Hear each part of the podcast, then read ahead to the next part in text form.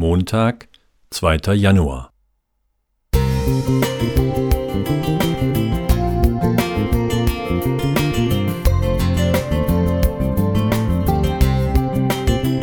Ein kleiner Lichtblick für den Tag.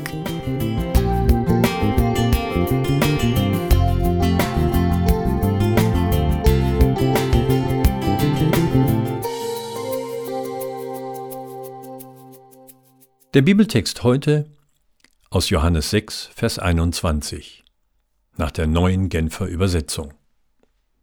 Voller Freude nahmen sie ihn zu sich ins Boot, und da waren sie auch schon an dem Ufer, das sie erreichen wollten. Das ist schon eine merkwürdige Geschichte.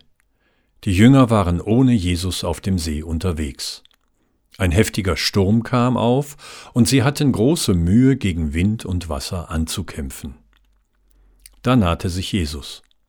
Und als sie ihn ins Boot aufnahmen, waren sie am Ziel, das Minuten zuvor noch unerreichbar schien.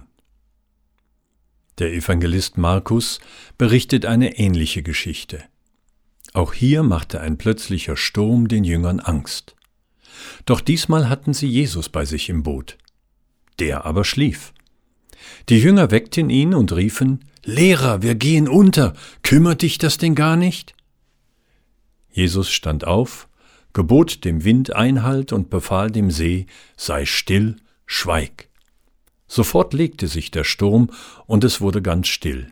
Nach Markus vier, die Verse achtunddreißig bis neununddreißig. Was wird das neue Jahr bringen? Wir wissen es noch nicht. Aber eins scheint sicher: Es wird nicht ohne Turbulenzen ablaufen. Wir werden Mühe haben, müssen mit schwierigen Umständen zurechtkommen und besorgt fragen: Wie können wir das schaffen?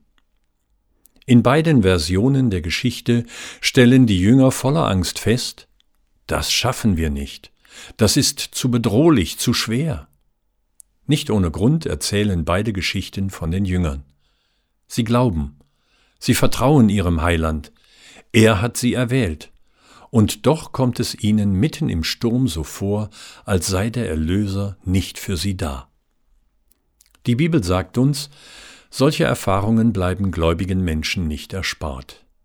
Offensichtlich brauchen wir solche Erlebnisse. Solange wir uns nur auf unsere Kraft verlassen und meinen, alles selbst bewältigen zu können, merken wir nicht, wie erlösungsbedürftig wir eigentlich sind.